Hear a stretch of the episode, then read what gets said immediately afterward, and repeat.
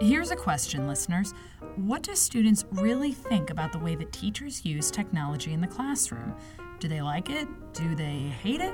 Does it drive them absolutely crazy? For all the conversations we have with educators, entrepreneurs, and investors, there's one other group that really doesn't get much of a say, and that's students. We decided this week to hear from a few kids on how they really feel about technology in the classroom. Their responses, well, they may surprise you.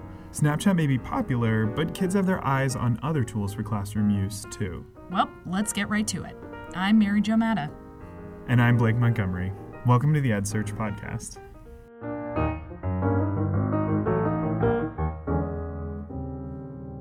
Throughout National Teacher Appreciation Week, people across the country thanked their teachers for making a difference. In the White House, the spotlight belonged to Jahana Hayes, a social studies teacher from Waterbury, Connecticut. President Obama delivered a rousing ode to the 2016 National Teacher of the Year, along with a call to action to boost the teaching profession. When people quit their jobs and pay thousands of dollars to attend a coding boot camp, they want to know that their investment will pay off. General Assembly just took a big step to prove its worth. The largest of the skills bootcamp providers just released a public framework for measuring how its students perform in courses and on the job market. Google released a slew of goodies just in time for Teacher Appreciation Week. From a slides Q&A polling feature to direct-to-parent notifications in Classroom, Google updates are flowing like wine. Check out our coverage on edsurge.com for more details, screenshots, and whether other polling companies are worried about Google creeping into their space. Last December, after the birth of their daughter, Mark Zuckerberg and Priscilla Chan said they'd give away 99% of their Facebook fortune to unlock human potential and promote equity. The couple took a big step towards those goals this week by convincing Jim Shelton, president of 2U, who served 6 years in the Obama administration's Department of Education, to head up their education initiative. Do we actually undertest kids? It's not a common question, but it's one that the NWEA and Gallup attempt to answer in the report Make Assessment Work for All Students. According to the survey, while most educators believe we overtest, only 23% of students agree. Parents are more in the dark, as 6 in 10 say their child's teachers, quote, rarely or never discuss their child's assessment results with them, end quote. We dive deeper into the findings on edsurge.com. And now it's time for Ka-chings. The biggest fundraise of the year happened this week, and we're wondering, can one app be worth $1 billion? Glendale, California-based education startup Age of Learning has raised $150 million at a $1 billion valuation. The company's upgrade to unicorn status comes courtesy of Iconic Capital, a secretive family fund with ties to Mark Zuckerberg and other Silicon Valley elites. Founded in 2007, Age of Learning is best known for ABC Mouse, an educational app for children ages 2 to 7. Chegg, a higher education platform which offers book rentals, online tutoring, and other online services for students, has acquired the writing and bibliography tool developer Imagine Easy Solutions for $42 million. Of this amount, $25 million was paid at closing, and the remaining $17 million is due in April 2017. ACT Incorporated, creator of the ACT College Readiness Assessment, has acquired Los Gatos, California-based OpenEd, a free search and recommendation engine for open education resources. Terms of the deal were not disclosed. The OpenEd team will remain intact and operate in the newly formed ACT Assessment Technologies Group based in California. LTS Education System was acquired by K-12 Incorporated for approximately $20 million in cash, as reported by the company during its fiscal Q3 2016 earnings report. Founded in 2001, LTS offers an online gamified instructional service, Stride Academy, for pre-K to high school students, and it's used in 1,500 schools across 37 states.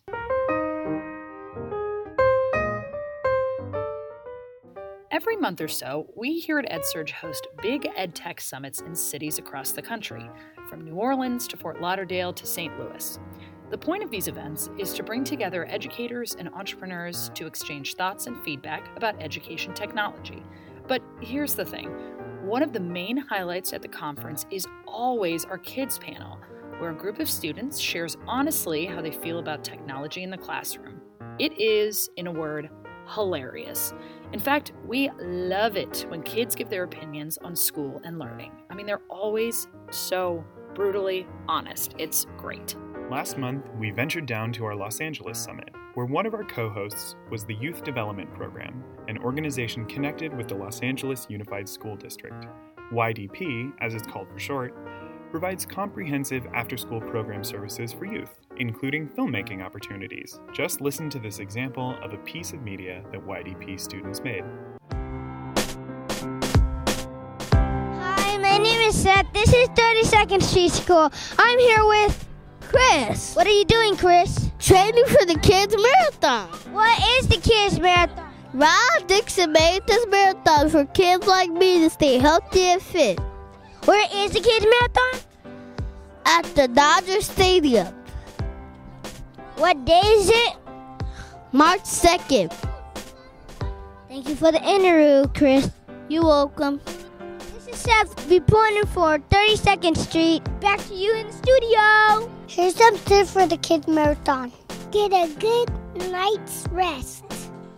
Wear proper running shoes. Have good friends to train with. Always do a warm-up and stretch before you run. Drink plenty of water and eat healthy. My name is Alex and I'm a kids' marathon runner. Committed to improving my fitness for a healthy life. I have a positive attitude because finishing is winning and winning is finishing. A number of these students showed up at our EdSurge Summit to film, interview attendees, and report on the event. But we decided to turn the microphone to them. Why? Well, does kids saying the darndest things sound too cheesy? Psh, not even a little bit. Kids are a great source of feedback, and we wanted to get a quick idea of student experiences with technology. Here's a clip, listeners, to get you inspired for your EdTech work in the week ahead, through the eyes of two Los Angeles adolescents. Great. So it sounds like you're using it both in school and you're using it at home. What is the craziest thing that you've done with technology, either at home or in school? The craziest thing that I use technology with is maybe I used it for something very new for me. Mm-hmm. Have you made a video with your friends? Or? Yeah. So the craziest thing is that one day of the program of this, I went to go visit this class because they really wanted to know about this, and I explained them. We did a video, and they loved it, and they're gonna do it with their teacher. Excellent. So you're teaching other kids and even other teachers how to do these crazy videos.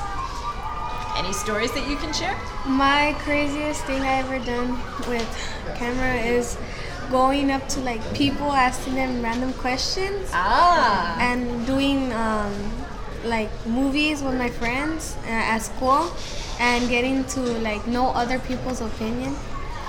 Now, can you imagine school without technology? What would that be like? Well, I do imagine it, and it would be very confusing and very hard because teachers would have to do their attendance, or they need to search something up for other kids, or they need to type, and they can't do their essay, and they'd be in such trouble. Yeah, so you're right. So it would actually cause the teachers a lot more work. Schools without technology would be teachers will be wasting more papers, and teacher would have they will be really stressed out, and students they won't find it fun getting just paper and doing tests on them. For now, technology is kids not doing things that their school, like writing and doing tests, because it's like on technology. Cool. Do you ever help your mom or your dad or your grandma or somebody in your family, someone outside of school? Do you ever find that you're helping them use technology? Well, I help my mom since she is interested in what I do in school. And I say, oh, okay, so let's sit down in the table and I'll show you on my phone or in the tablet, and I'm going to show you what I've been learning at school. Excellent. Oh, I help my parents like go how to use, like how to find our videos or things like that. I help them do their paperwork on the internet, or I help my little sister like getting apps for her to learn new things on the internet. Cool. Do you have a favorite app on the internet for your little sister? Is there one that she likes? It's called an ABC, in alphabetical order, and nice. She does her ABCs like on her iPad. Excellent. You have a favorite app? I actually don't. You don't? That's okay too. I'm not sure I do.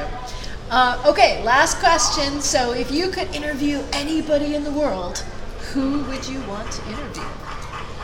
Who I want to interview was President Obama. Oh, that would be a great interview.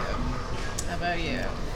Well, the person I would like to interview will be Hillary Clinton. Hillary Clinton. Wow. There we go. We have two politically ambitious reporters here. And I am so pleased to be interviewing both of you. I hope you have lots of opportunities to interview politicians and all kinds of people, and keep it up. Thank you very much. Thank you. We love connecting with kiddos, don't we, Blake? We do. Any educator will tell you that kids are the reason they're in this profession. Talking to students is how we understand the heart of education. Couldn't have said it better myself. A big shout out to the students who took time to talk to us this week, and to my past students as well. I still think about them every single day. Oh, that's so sweet. Mm. And with that, I'm Blake Montgomery. And I'm Mary Jo Matta. Thanks for listening.